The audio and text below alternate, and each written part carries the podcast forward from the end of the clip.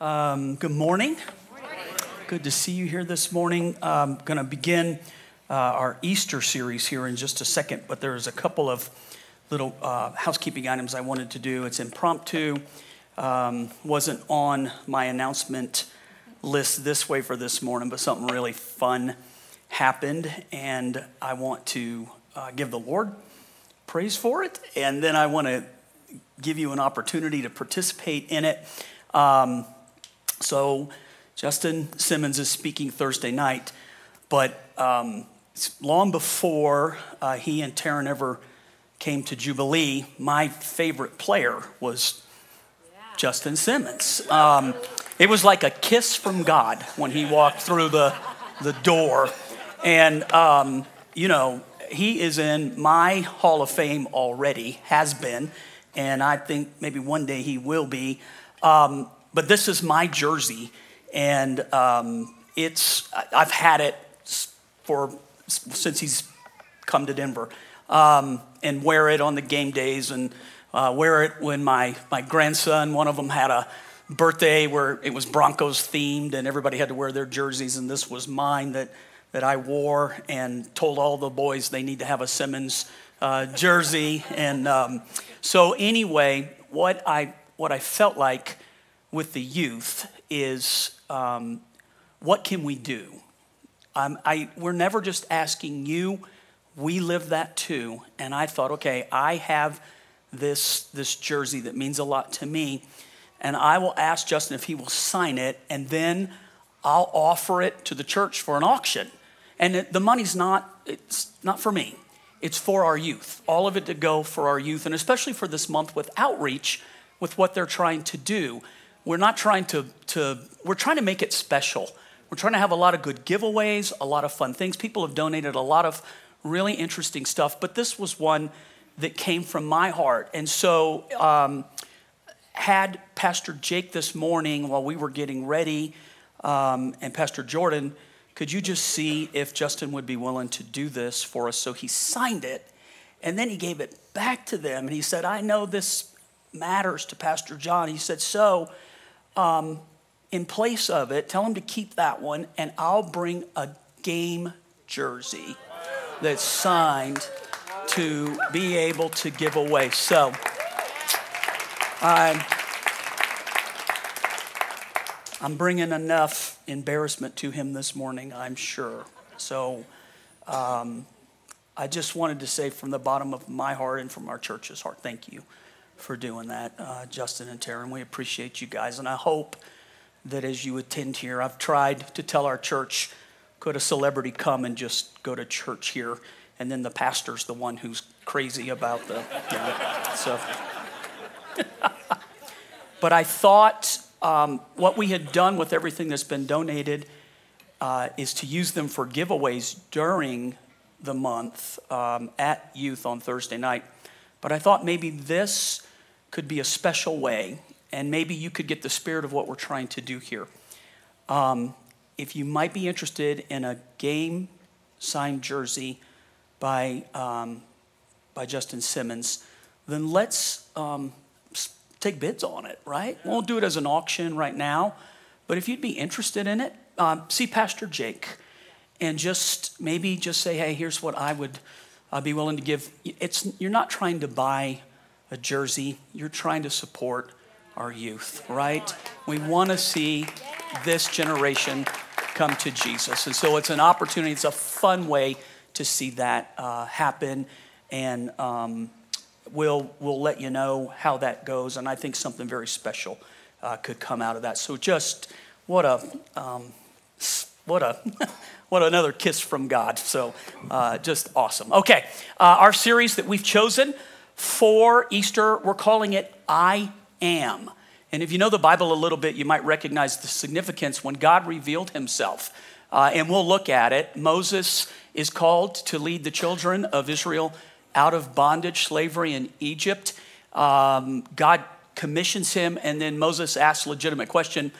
Um, they're going to ask me who sent me, and what do I tell them? And God reveals himself as I am that I am. Tell them that I am sent you.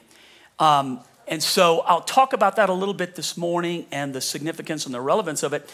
Then we'll move into the New Testament because um, for those people at that time, especially here, I, I tried to say it this way last night in Western Christianity, it's all we're all brothers and sisters but the truth of the matter is the bible was written as jake just mentioned it was written uh, at another time in another place. Now what makes it unique is that the bible speaks today just like it did then but in context it was written to people who lived a completely different way and understood culture in a different way than we do. Does that make sense?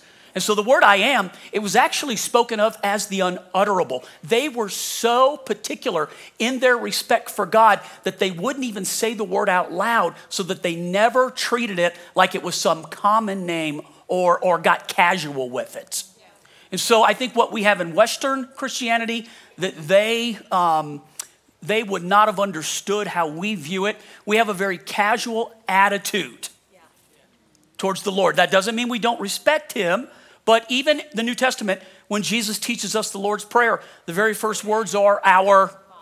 So ultimately, God reveals himself, the ultimate way he wants us to relate to him as we're his children, he's our father, right? But I think because of our culture, we tend to treat that in a very casual way. And yes, I think what the Lord wants is that there's not a formality.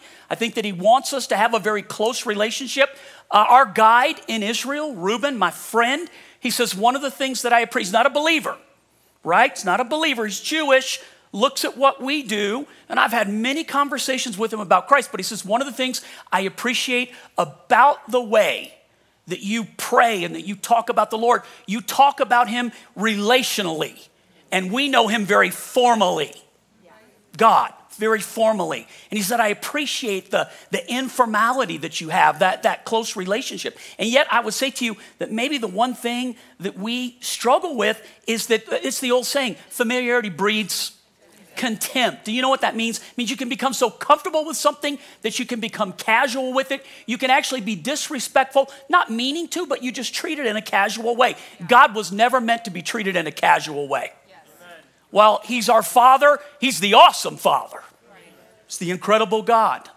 And so they would have understood something with it that we don't understand, and that we, I think we lose a little bit of it because, yeah, we have the, the relationship and we have the informality, but we also treat it sometimes so. Ca- How about this? Uh, it has become a colloquial saying today, oh my God. And it, even people that don't speak English, I see this when I travel to different parts of the world. They may not speak English, but they will say OMG or oh my God as though it were the natural thing to say in a crisis or when they don't like or when they're surprised by something. So, what is that? We've taken the name of Almighty God and reduced it to something so casual we don't even think about. Does that make sense?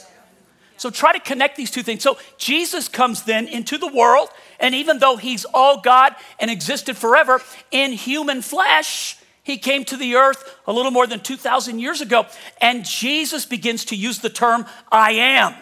Now, we read the Bible from Western eyes. We see nothing wrong with that. But the Jews of that day would have seen Jesus, one, he is either so disrespectful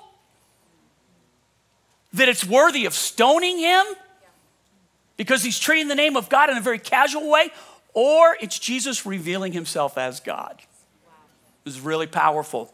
So we're going to try to go down that road real quick and, um, and take it from there. All right, so uh, let me begin this way. Jesus spoke seven I am statements, and they're all found in the Gospel of John. I think that's interesting. So I'm going to read them to you very quickly. They're not going to be on the screen. Um, I'll give you the references. If you don't catch them all, you could just look up I am and you'll find all of them. Uh, but Jesus said these seven things about himself I am the bread of life. You find that in John 6 35, 41, 48, and 51. Jesus said, I am the light of the world. That's John 8 12. He said, I am the door of the sheep. That's John 10 7 and 9. I am the good shepherd. It's John 10 11 and 14. I am the resurrection and the life. It's John 14, 6. We'll actually do resurrection and life for Easter. I think it fits right there. He said, I'm the way, I'm the truth, and the life. That's John 14, 6. And he said, I'm the true vine. That's John 15, 1 and 5. So even though Jesus said all of these things, Uh, we read about them in the Gospels. Our message doesn't begin in the Gospels, it begins in the Old Testament, all the way back to the book of Exodus. I know all of you are like, all right, Exodus. Exodus has a lot of good in it. Exodus chapter 3, 1 through 15. The context is Moses. Um, Moses is a Hebrew, um, but he was raised as an Egyptian. For the first 40 years of his life, he was raised in Pharaoh's palace. And it was only once he realized who he was, and then he saw how the Egyptians were mistreating the Jews.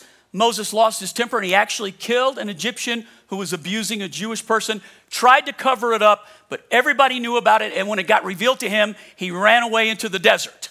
He ends up on the backside of the desert um, after he's 40 years old. And um, he, he finds a family that takes him in. He actually marries uh, a sheik's daughter. And for the next 40 years of his life, he tends sheep on the backside of the desert. And then, when he's approximately 80 years old, is when God comes to him and calls him to be the deliverer. So, Moses, four parts of his life 40 years uh, as an Egyptian, 40 years uh, as a Bedouin, and then 40 years as the deliverer of God's people. I just think it's interesting that if you'd have asked Moses the first 40 years of his life how it was going to turn out, I bet he never would have said, I'll be a shepherd at some point or I'll be a deliverer. You just never know in your life what God has tomorrow. Hang on. You never know how it's going to change. So we pick up Moses' story when God is calling him, and it's really interesting and really unique. And so you can follow along with me. It's Exodus 3 1 through 15. One day Moses was tending the flock of his father in law Jethro, the priest of Midian. He led the flock far into the wilderness and came to Sinai, the mountain of God. There, the angel of the Lord appeared to him in a blazing fire. Look at the wording of this because it's easy just to read over the story and not really realize what's happening. So Moses is out tending the sheep in the desert and he comes across a bush that's on fire. And what makes it unique is this bush is burning, but it's not burning up, it's not being consumed. It's actually a metaphor for the Christian life. We need to catch on fire and not be burned out because of it. We need to be able to continue in that lifestyle by having God replenish that fire in us so that we stay in that place. That's easier said than done. So the Lord appeared to him in a blazing fire from the middle of a bush. Moses stared in amazement, wouldn't you? Though the bush was engulfed in flames, it didn't burn up. This is amazing, Moses said to himself. Why isn't that bush burning up? I must go and see. This is important. When the Lord saw Moses coming to take a closer look, God called to him from the middle of the bush, Moses, Moses, here I am. Moses replied. Look at this real quickly. Many times we're asking God, speak to me, talk to me, show yourself to me. What do you want me to do with my life? What, how's this situation supposed to go? And we just are looking for a voice to speak to us or some kind of a sign. Here's the point God gives a sign, but until you're paying attention, God generally doesn't speak. He waits to see if you're perceptive. So, sometimes we're praying, God, would you speak to me? And then He'll send you a burning bush, but it never looks like a burning bush. It looks like a person usually. One that's in crisis, one that's got something going on in their life, one that may have a message to you from God. But if you just walk by them because you're too consumed with everything else to hear the voice of God, you can pray all day long, but until you pay attention, you won't hear a thing. Do you hear what I'm saying? Don't walk by things. Don't ignore things. If there's something unusual happening suddenly, pay it. It may be God trying to speak to you. You never know until you turn aside what God may have for you. Saturday night responded far better. you want to know what a burning bush looks like? He wears a Yahweh shirt and a jacket to cover it up. Do not come any closer, the Lord warned. So we get the picture that this is this is serious, it's sober. It's holy. Take off your sandals for you are standing on holy ground. I am the God of your father, the God of Abraham, the God of Isaac and the God of Jacob. When Moses heard this, he jumped up and down in excitement. What did he do? He covered his face because he was afraid to look at God. He had been taught his entire life that if you see God face to face, the glory of God, it will kill a human. So Moses' experience with this, he sees this thing, he turns aside to see it, God speaks to him, and the reality of the situation is it is so holy, and God is so awesome, and he is our Father, but he is God. Wow. And Moses' response to that is to cover his face in respect and to not treat this as some casual yeah. football game, yeah. but to treat this as though this is a one of a kind experience, and therefore I will give a one of a kind response to this. Does this make sense? Yeah. It's to honor the Lord. To uh, people talk today. Uh, they'll say, I, I saw an angel and we hung out and we slapped high fives. Dude, every experience with a person in the Bible where an angel revealed himself to them, that person fell down like they were dead. Many of them began to worship the angel. And the angel had to stop them and say, Only God is worthy. But what is it about the holy that causes a human to realize I'm only human? And we treat everything so casually, like it's all, all one big party. And the holiness of God is a reverential thing, a fearful thing, a wonderful thing, a glorious thing, and a great thing. And the God of the universe reveals himself as our Father, but you're never to be sloppy with that. Does that make sense? And today the church is so we treat it so casually. Yes, he wants us to be comfortable, but no, he doesn't want us ever to disrespect it. So he reveals himself then in this situation, uh, his plan and his name. So the Lord told him, I have certainly seen the oppression of my people in Egypt. I have heard their cries of distress because of their harsh slave drivers. Yes, I am aware of their suffering. So I have come down. This is interesting. I have come down to rescue them from the power of the Egyptians. I will lead them out of Egypt into their own fertile and spacious land.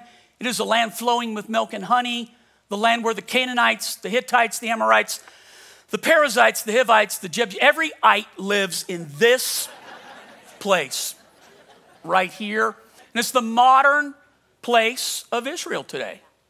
Look, the cry of the people of Israel has reached me. And I have seen how harshly the Egyptians abused them. now look at this. God said, I'm going to lead them out. I have come down to deliver them. Now you go, for I am sending you. We just transitioned from God doing it. When God wants something done in this world, look at me real quick, He'll find a person. He will find someone who is willing. He is always looking. The Bible says his eyes look to and fro upon the earth to find people whose hearts are loyal and willing. So the cry of the people of Israel has reached me, and I have seen how harshly the Egyptians abused them. Now go, for I am sending you to Pharaoh. You must lead my people Israel out of Egypt. But Moses protested God. Who am I to appear before the Pharaoh? I think this is so, it's so legitimate. I think it would be all of our response. Who am I to lead the people of Israel out of Egypt? God answered, I will be with you, and this will be your sign that I am the one who has sent you. When you have brought the people out of Egypt, you will worship God at this very mountain you are right now. But Moses protested again. If I go to the people of Israel and tell them the God of your ancestors has sent me to you, they will ask me, What is his name? Then what should I tell them? God replied to Moses, Here it is I am who I am. And say this to the people of Israel I am has sent me to you. God also said to Moses, Say this to the people of Israel Yahweh, the God of your ancestors, the God of Abraham, the God of Isaac, and the God of Jacob, has sent me to you. This is my eternal name, my name to remember for all generations. So for a moment, let me talk to you about the derivation of I am and then the wording that we use today. If you do a direct word study on I am in translation, you come up with this right here. I am literally means Yahweh, which is why it used that term as God was revealing himself. But the way it would have been spelled in ancient Hebrew, they had no vowels, only consonants. So Yahweh was YHWH. So look at this real quick. This is a neat story, too. One of our tech guys brought this to me last night, and he did not see the notes. And he just said, I had commented a long time ago, he had a shirt like this. I said, That is a sweet shirt. And he had been looking for one for me for months and couldn't find one. Finally gets it, brings it to me last night, and has no idea what I'm teaching about this weekend. Now, to you, is that just coincidence? I mean, how good is God? He's moved through two shirts for me today.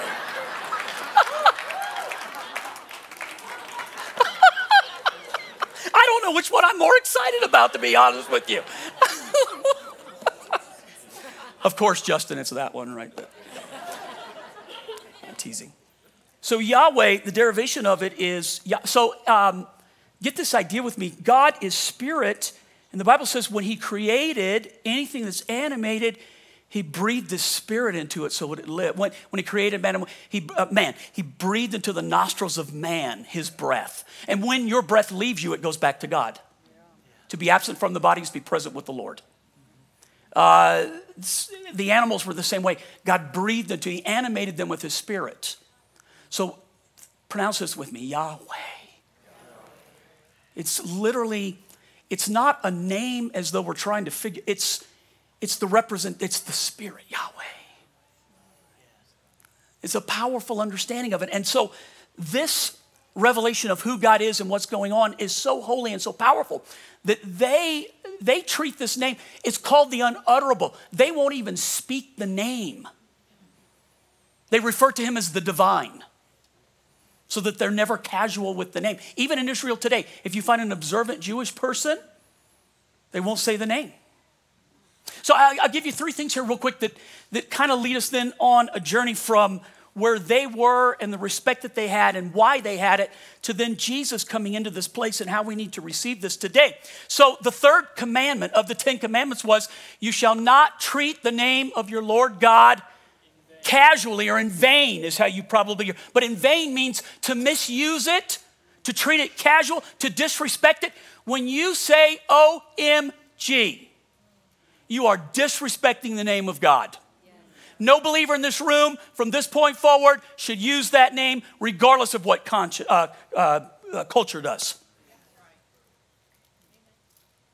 It becomes an automatic that we say without thinking about it, but all we're doing is lowering in the culture the name of God. I have stopped people that I love when they use his name in vain and tell them, I don't like that, stop it. You can say anything else. Curse words don't bother me, mostly. But don't use God's name that way. It's not okay, it's not right. We should revere it. And they had this reverence for it. Part of it was the Ten Commandments, the third one being, you'll never misuse the name of the Lord your God. And so even today, Jewish people who are observant treat his name very respectfully. Let me give you three ways. The first one I just told you when they refer to God, they won't use the name, but they will call him the divine. The ancient rabbis taught this that if you misuse the name, there's no place for you in the life to come. Now, that's not biblical. That's not biblical. But that shows how overboard they went with the respect that they had for God. Teaching the people, don't mess up with this.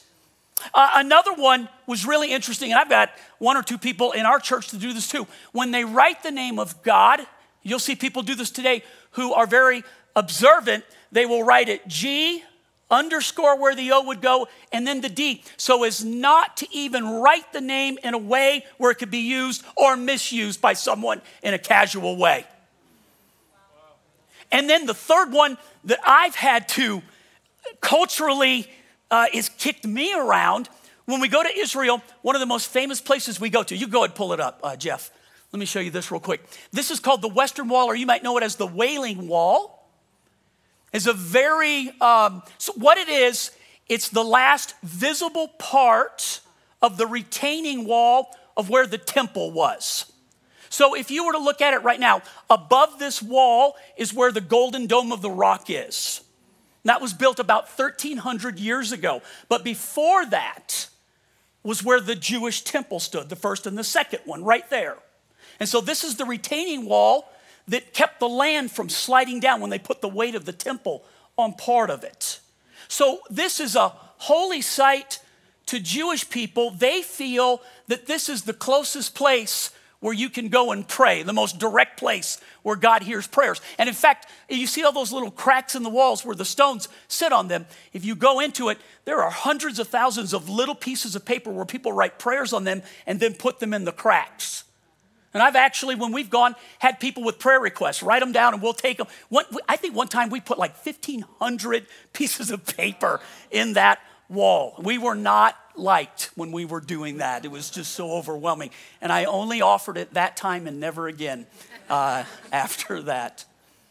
But they go to the wall. Now pull it back up for me. Let me let me teach on it for just a second. So they go to this wall. So so look at the picture uh, on the far right side, not the guy in the white shirt, but against the wall, there's a guy with a blue shirt wearing tan shorts. Do you see what I'm saying? Okay, so what a lot of them will do is go to the wall and they'll put their hand on the wall.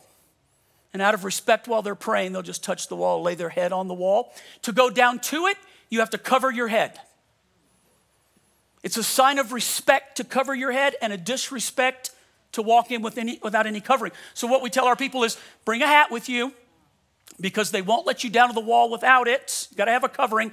And if you forget, they have a covering for you, but 100,000 people before you have worn that covering. And I don't know and cannot guarantee what their level of hygiene is. So you're taking your chance. So there's just this respect that goes with it. But the thing that more than anything, I've had to teach our people and then for myself we treat the things of God and the presence of God in such a casual way. I'm not saying you don't love God, I'm not saying you don't respect God, but we've never been taught to fear the Lord. Not to be afraid of Him, but to respect Him. We just don't teach that. So that those who have been with me, when you go down to the wall, you can pray at the wall. You don't have to be Jewish. You can go down to the wall and you can pray there. But when you leave the wall, the way you leave the wall, you walk backwards from the wall.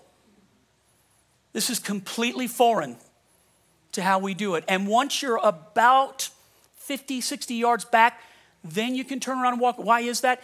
Because they consider to turn your back on the presence of God as an act of disrespect. So we would go, that's so religious, unless your heart is to completely respect the Lord and to honor the Lord.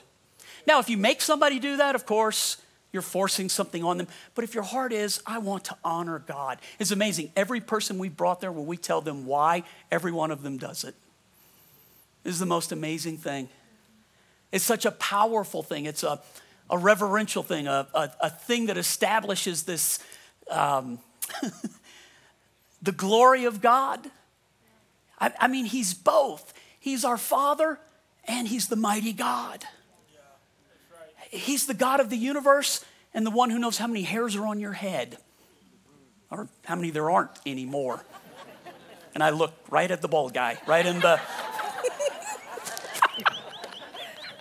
God's timing is so perfect, bro. It's just like.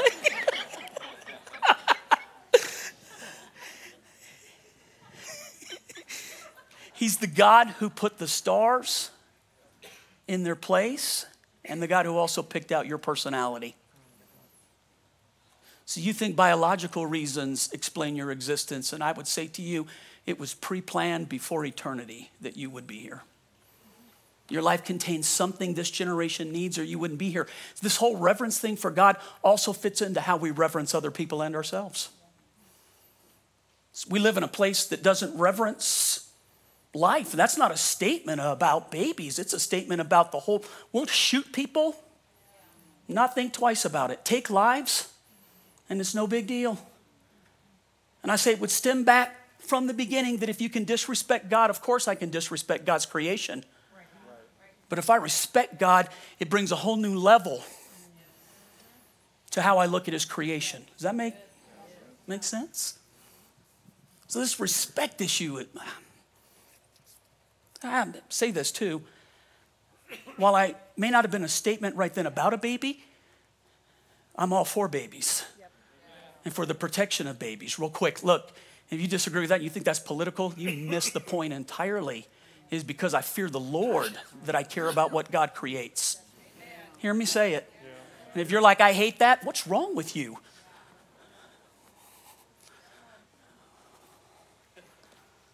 Wow. So when Jesus uses the I am, it's a revealing unless you're God. It's blasphemy unless you're the one that it's revealing. Let me give you two scriptures that when Jesus uses the I am, it either shows forth the anger that it causes and they consider it blasphemy, or it shows forth the power of God. The first one is John 18, 4 through 6. This is Jesus in the Garden of Gethsemane. He's just been arrested, uh, he's just been betrayed by Judas. The whole thing is about to take place. Uh, he knows exactly what's going on. But this little scripture about Christ's sacrifice, we read the story, but we blow by this, and I don't, it's in there because it's important.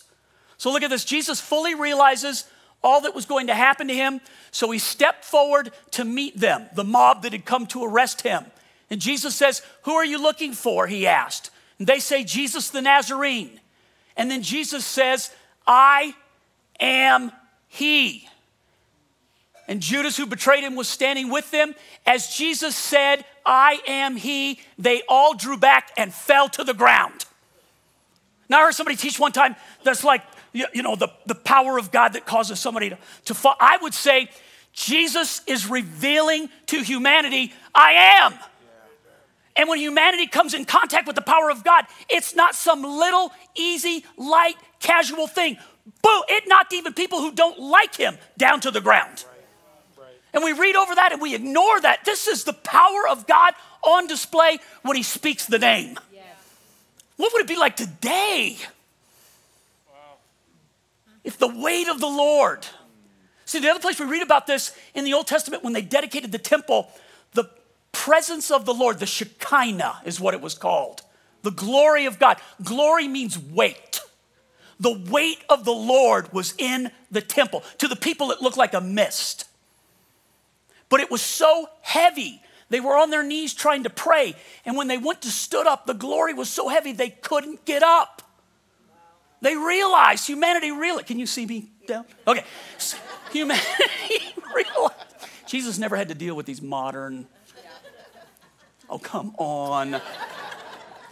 The, humanity realized the presence of the Lord is a weighty thing. It's maybe a way to say it God, when he throws his weight around, it's not a it's not a thing to joke about or laugh about or treat in a casual manner. It's a serious thing. So I think that Shekinah was this. Jesus is saying, I'm He. Yes. It's me. I am. And the power of God falls on those who loved Him and those who rejected Him, but He is who He is. And my Bible says it'll happen for another time. Every knee will bow and every tongue will confess that Jesus Christ is the Lord. It will happen. Every knee, every tongue. It will happen. This is the, the awe of the Lord, the awesome of God. Uh, here's another one, John 8 58. I, if you are like, um, if you're searching and seeking legitimately, your heart's in that place, I want to know if Jesus really is, he is God. Did he ever reveal himself as God? Let me give you a scripture right here, John 8 58. Very truly I tell you, Jesus answered. So this is Jesus. Before Abraham was born, say it with me, I am. So a group of religious leaders who were supposed to know all about God and be looking forward to the coming of Messiah missed it entirely because they were into their religion and lost the heart of it. And there are people all over the world today who know about God and they don't know God. And knowing about God, here's the difference knowing about Him and not knowing Him can just make you mean and cold. And knowing Him changes your heart and your life. So Jesus Himself reveals before Abraham was ever born, I've existed forever. I am. Now, what would they have heard? He's blaspheming the name of God. So the next verse says they put, picked up stones to stone him. That's how serious this was. But it says Jesus hid himself. And I don't know what that means exactly, how he did that. In the middle of a crowd, how did he hide him? Was it a miracle? Was he just fast? I don't know what he did, but. All right, so if you've got the online notes, you want to fill in the blanks, here we go. I am the light of the world. John 8 12. One of the revelations of Jesus speaking the I am, and then what the I am does. I am the light of the world. Pull that up real quick, let them see it. Jesus spoke to the people one more, once more, and said, I am the light of the world. If you follow me, look at this, you won't have to walk in darkness because you will have the light that leads to what? Light. Ah, this is okay. Here's number one. When I saw the light, you realize when we say I saw the light, it's a colloquial saying that we use here in America to describe my eyes have been opened to who he really is. I saw the light. Uh, the, the very famous uh, old hymn I once was lost, now I'm found, was blind, but now I. That means you, the light Spiritually, your eyes have been opened. Your heart, it's been revealed to you. He's the Lord. I see it. I grew up a Catholic kid. I was taught until I was 12 years old all about the Lord. I, I did my first communion. I went through catechism. If you'd have said to me, okay, who's Jesus? Who's God? Who's the Holy Spirit? I could describe to you each part of the Trinity, tell you that they were the whole, the triune. I, could, uh, I could recite to you the Apostles' Creed. I went to confession. I'd go through my rosary. I knew all of those things. I knew about all of those things, and I never knew Jesus. Look at me. I never knew him. But I could converse with you about him, which is what fools you and people.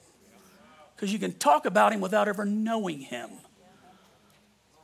It's like talking about the president or talking about uh, a famous person. We talk about them, but we don't know them. We just know enough about them, but you have no relationship with them. Knowing about them is not the same as knowing them. And Jesus himself even said on Judgment Day, people will say to me, Lord, Lord.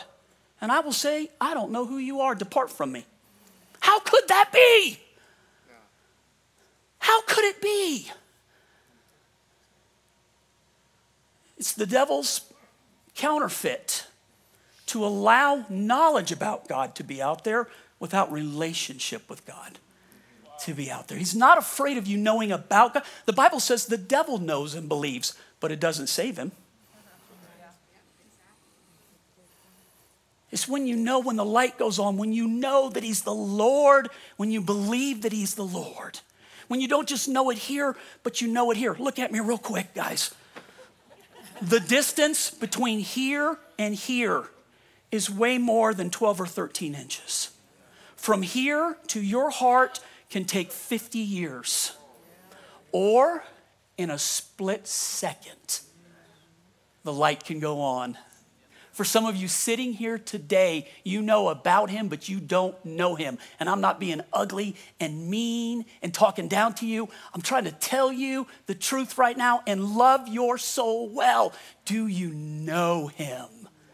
Uh, the Apostle Paul said, I wish you could know the love of Christ that surpasses knowledge. How can you know anything that goes beyond knowledge?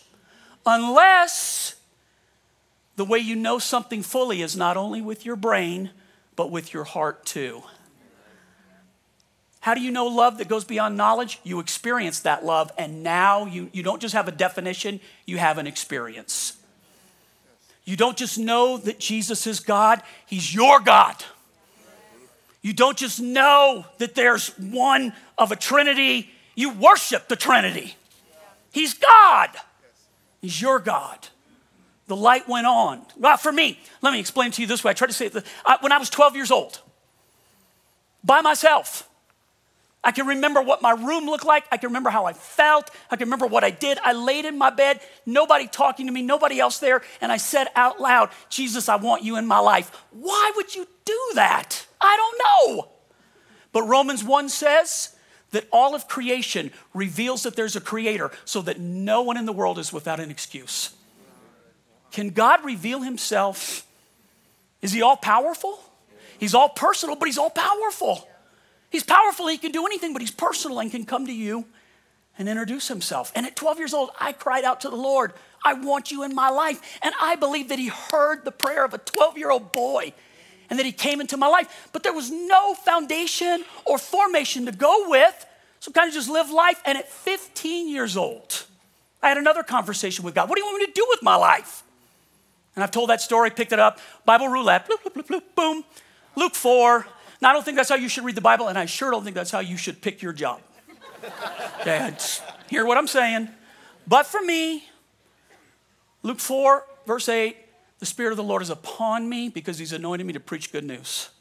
And I read it. What makes the Bible different? It's not a document, it's not ink and paper. What makes it, the Bible, it's alive, it's a living, it separates flesh from spirit. And it spoke to my spirit. Please tell me when you've read the Bible, it's spoken to your spirit. So if you haven't had that happen, you need to be asking the Lord. It's not enough to just read history. Read how it's active and real in your life today. So I read it and God speaks to me. I've called you and my spirit is upon you. I want you to preach. I'm 15. Yeah! I'll be a preacher. I wake my mom up. I'm going to be a preacher. What are we going to do with this?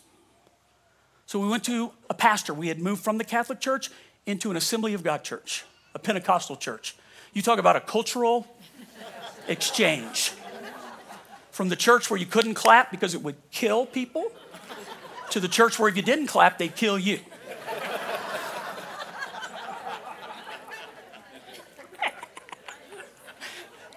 so we went to that pastor. Some of you heard me tell the story. And I said to the pastor, uh, I had this experience, and I asked God what I should do with my life. And I read this in Luke, and I think I'm supposed to be a preacher. And the pastor said, Son, God doesn't speak that way crushed me. Boom. May I never crush the dreams of someone who wants to pursue God. May I only encourage that. So it crushed me. And then for the next several years, I, I had no vision. Without a vision, people perish. I had no vision. Um, and one thing led to another, and I meet Chris, and we get married, and we begin to have a family. But the Lord then reminds me, and at 23, I fully surrendered. So at 12, 15, and 23, I had three distinct times. The Bible says to work out your salvation with fear and trembling before the Lord. I do think there's a moment in time when the light goes on, but then I think it becomes progressive. Let me explain. Chris and I have been married for 40 years. 40 years ago, 1983, so actually be 41 years this year. If, if we'd have said, as soon as we say I do, love you, and I'll see you at retirement. Hope you do good. Can't wait to get back together with you. I mean, what kind of relationship would we have? But we wouldn't. my wife just says, You wouldn't. We wouldn't. So our relationship began with a place where we said I do to each other, but then it actually grew year by year, moment by moment, experience by experience where the whole of our marriage was not what took place in 83, it's what's taken place over the last 40 years. There's a place where you come to God, the light goes on, you see the light, but then you live a relationship with Him. You don't just pray a prayer and then go live your life. Does that, am I making sense to you? This is a progressive thing in deep relationship and in awe with who God is. So the light goes on for me. I see who He is. I want Him in my life. I pray God come in. So let me talk, probably somebody who understands uh, theoretical science could explain this far better than I do. But the difference between light and darkness. The Bible says, the gospel says, the light shines in the darkness. It never says the darkness shines in the light. Darkness can't do that. The only reason there is darkness is because there isn't light. When there's light, darkness can't fight against light. Darkness can't exist where there is light. We live in a dark time. It is so important for you to let the light of your hope shine out of your life in this world. Don't curse the darkness. Don't curse the world. Don't avoid the world. Shine the light in the world. Do something to make a difference in it. Where's my handkerchief. Look, you may not be sweating, but I'm working hard right now. Let me, how am I on time? Okay. Um, let me tell you a, a, story real quick about your pastor. Um, so, 23, we surrendered to the Lord, um, surrendered to the call that's on my life. I went to my former youth pastor, who's Pastor Terry. And I said, Terry, I think there's a call of God on my life. So I want to serve the Lord in ministry. I think vocationally is what I'm supposed to do. And Terry says, okay, let's put it to the test. Uh, I've got a group of junior hires that I want you to minister to. That will test anything and everything in your life. Those of you who have junior hires, we pray for you in the name of the Lord Jesus. So he literally opens the door, pushes me in, puts his foot in front of the door. Let's see what happens to John. Yeah. But he gave me a group of junior hires. Uh, actually, a couple of them still go to church here today. Yeah, they're here today. I mean, 40 plus years. I love them. And then he said, I want you to clean the bathroom. I'm like, Terry, didn't you hear what I said? The vocational call, the high call. He said, Let me show you how the high call works out. Clean the bathroom. So if you're not a servant, you're not like Jesus. Being a pastor's not to have a spotlight put on you. This is the like 0.1% of my job that looks, most of it is just helping people through life. So, serve Terry, and then the opportunity comes for us to go to Bible school. And uh, at the time, Jimmy Swaggart was the place. And you can, like, if you don't know who Jimmy Swaggart is, praise God for you. That's wrong. I'm sorry. I shouldn't say that. If you do know who Jimmy Swaggart is, that Jimmy Swaggart. So Chris and I, I take my Colorado native wife and pack her up and move her to Baton Rouge. So this is back home for me, which you want to talk about a different culture? Louisiana is a different culture. The food is different, the place is different, the people are different. So I take my native wife and my two small children. We move to Baton Rouge. So we're going to Bible school. Uh, I went there because the youth pastor, Jimmy Swaggart's youth pastor at that time, had the largest youth group in the United States, and we wanted to learn youth ministry at that time. So we thought, let's go where it's really happening. And we get there while we're unloading the truck. Jimmy's on the TV confessing to all the affairs. And literally, you know, like, wow, really heard from the Lord on this one. That was, was awesome. And, and then Jimmy wouldn't submit himself to any of the governing authorities that were over his life. He said, I don't need any of that. I can, can do my own thing. I just have to repent before God. If you're not under authority, you're not worthy of having authority.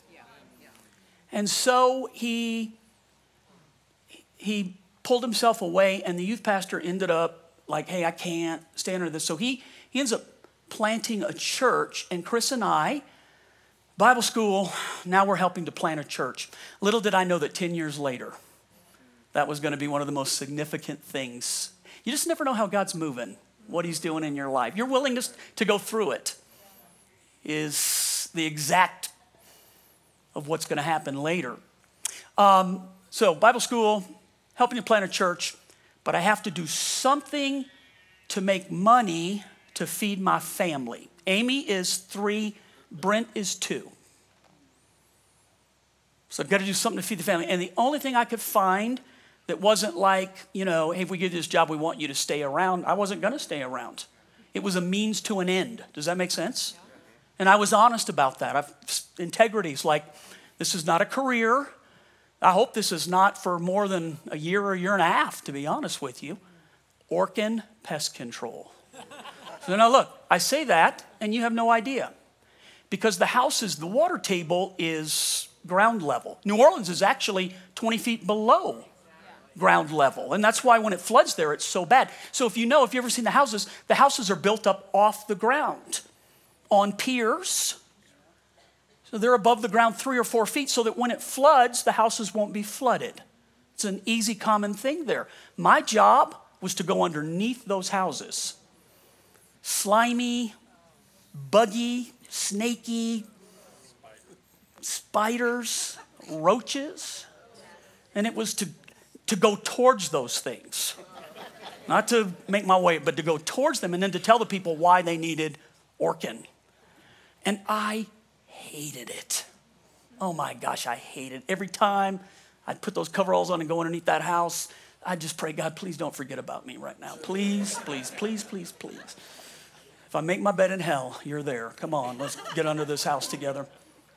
And I would go into these houses, and one of the things that I learned is we don't have roaches here for the most part. Our environment doesn't allow them, but it's like the breeding ground of roaches is the South, and New Orleans is like the, na- the navel of where roaches. So I'd go in these houses, and if you'd flip on the light, the roaches would scatter pew, and hide. But in the darkness, the roaches loved the territory. And the devil's the exact same way. In the darkness, he multiplies and he flocks to the darkness because he can get away. People can't see what he's doing. But when the light comes on, it exposes the liar and the thief. Do you understand why it's so important that the light shines in this world today? That we don't curse this world and avoid this world, but we must let the. Am I just preaching? Do you get what? Am I taking too long? I mean, I, it was it was so difficult, but what the Lord would show me in those times made such a difference. So our first house that we had, the only house that we had there, it was this ratty, literally fleas. There were fleas in the house. We didn't know. We didn't know. Of course, we didn't know. Um, but we move into the house. They have roaches there that fly. They're like two inches long, and they fly, and it sounds like a helicopter. And so I moved my native Colorado wife into this house and i'm like it's all we're to be okay. We i promise. This is not the end. It's merely a stopover in the meantime. And she's walking down the hallway and this flying roach comes down the hallway. It's like the devil is trying to mock me while i'm telling her it's all to be and it lands in her hair. And she's uh, you know you can imagine and I'm I'm looking at it, and part of me wants to laugh because it's so very funny. But part of me realizes this has probably cost you your life if you don't handle this the right way. And so, you listen real quickly. A lot of people go into ministry, and ministry's like, hey, I was doing something else and I was super successful, but now I'm going to bring all my talent to the Lord. For Chris and I, this is the only thing. And we've given our heart fully to it and when the Lord allowed us finally to do it with our lives, we never lost how wonderful it is to serve the Lord with our lives. It doesn't mean it's always easy, but we've never lost the holiness. We don't disrespect. Light leads to life. John 8 12, that I just read you. Jesus is the light of the world. He also says, pull that up back real quick. I'll finish this up. If you follow me, you won't have to walk in darkness because you'll have the light that leads to life. Real quickly, here's the difference between knowing about God and knowing God. If you actually know Him, it will reproduce His life inside of you. Jesus said, I came to bring life, John 10 10, and not just any life, but abundant life. Abundant life is not an emotion. Abundant life is not a feeling, although it can manifest itself that, self that way from time to time. Abundant life is even when everything else around you feels like hell, you have this life in you that you know is real and it keeps you walking through hell. That life connects to his life and it gives you direction of where you're you know this world is not your home. Heaven is my home. I am passing through. This life, look at me. You want to know if you really know him and not know about him? This life has to be in your life. And I can't tell you. It's not because you smile or because you're happy. It's not happiness that I'm talking about. It's life that I'm talking about, not lifestyle. Lifestyle is I don't drink and I don't chew and I don't date girls who do. woo woo. Good for you. That's nothing. Jesus said, I will write my law across your heart. so that if you don't do something, you don't do it because God told you. And if you do something, then you do it because you know it's okay before the Lord, not because of what your church thinks, your pastor thinks, or your neighbor thinks. It's because of what God thinks. That's what's in your heart. That's life. And then listen to me because these are Jesus' words. I'm going to read it to you. If you have that light and that life in you, then it will connect to belief. And belief in what? John 8 24. These are Jesus' words. Look at this. Therefore, I say to you, you will die in your sins, for unless you believe that what?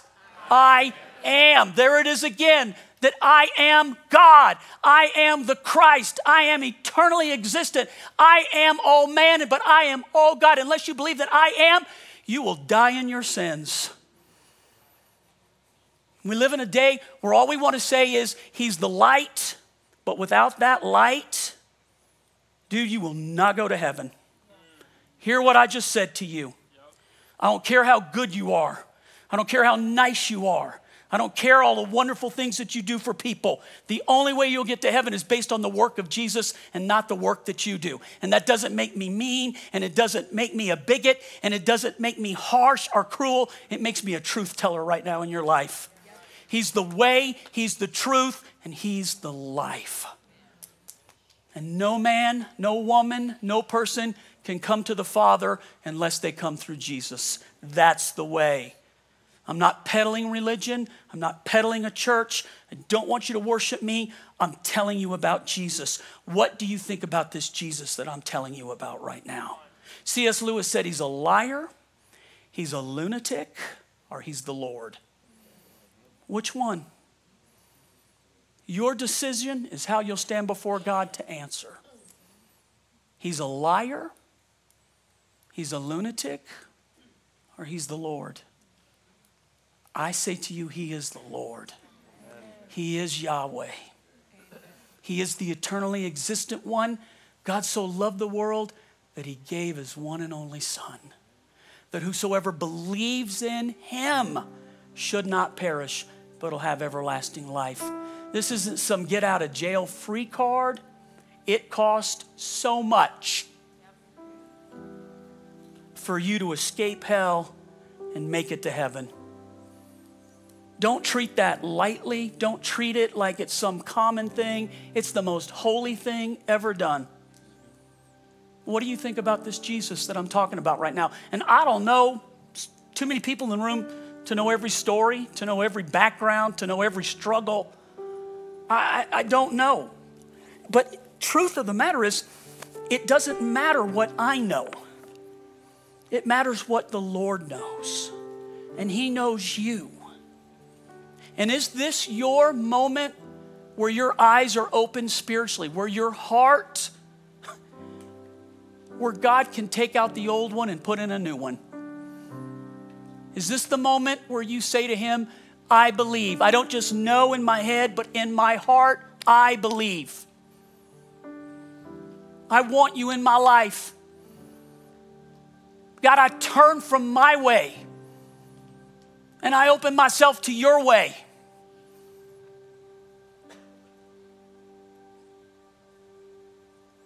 At this moment, the Holy Spirit has to take our service and has to speak to you. All I can do is tell you about Him. I'm not Him, but He's here. And His heart is for you and He gave the ultimate to prove God's love to you. And I'm not asking you if you believe that's true, I'm asking you if you believe it's true for you. Have you said to the Lord, God, be merciful to me? God, I need you in my life. God, I don't want to go my own way. I don't want to do my own thing. He is God Almighty, and He is your Father who loves you. Will you bow your knee to that today? Will you ask Him into your heart?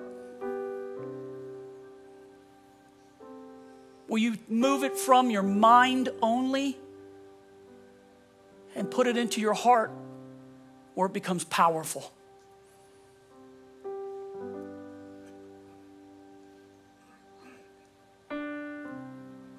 While your heads are bowed and your eyes are closed, this is important, folks. It's a holy moment.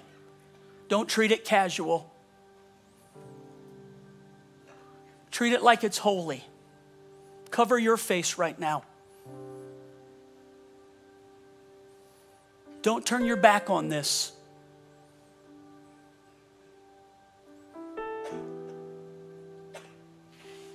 Now, I won't embarrass you. Hear me.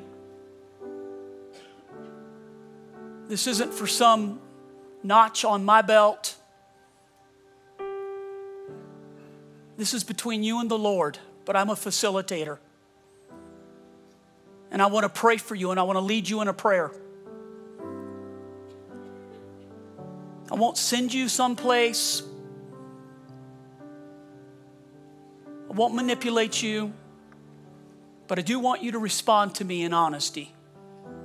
Here's the question If you need Jesus in your life today, if you want to give your heart to Him, if you're willing to say to the Lord, Forgive me of my sins and embrace me. God, I need you. Maybe you know even more than I do, but it's never been in your heart. And today your eyes are opened. Your heart is willing. Don't ignore that. Please don't ignore that. If you say, Pastor John, that's me, you identify me right now. You don't have to be a person who goes to this church. It could be your first time, or you could go to this church. But the common denominator is your eyes are open, you see the light, and you need Jesus. And you say, Pastor, would you pray for me today? If that's you, slip your hand up right now. Just pray for me. Yes. Yep, yep, yep, yep. It's many of us. Many, many, many, many, many of us. Yeah, you can put them back down. So I, I want to pray, but it's not listening to my prayer. It's the prayer from your heart. Your heart. Not your memorization, your heart.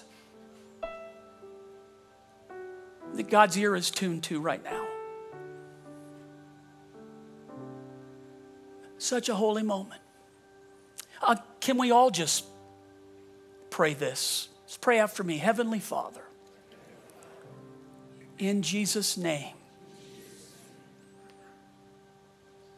come into my life. I open my heart to you. Be merciful to me. Forgive me. Embrace me. Help me. God, I give myself to you. In Jesus' name. Now, if you prayed that, listen, as I said, there's an initial moment but it's not the initial moment that's the end all be all. It's the relationship that comes from the initial moment. And what the Lord wants is for you to know Him. He wants you to love Him like He loves you. He wants you to experience Him, to know the love of Christ that goes beyond head knowledge and ends up being an experiential thing in your heart. And it begins in a relationship that you will walk out for the rest of your life. And if you meant those words that you just prayed right now, I assure you that God heard you and that He answered your prayer with a yes and that He's writing your name in the Lamb's book of life, the book of life, right now.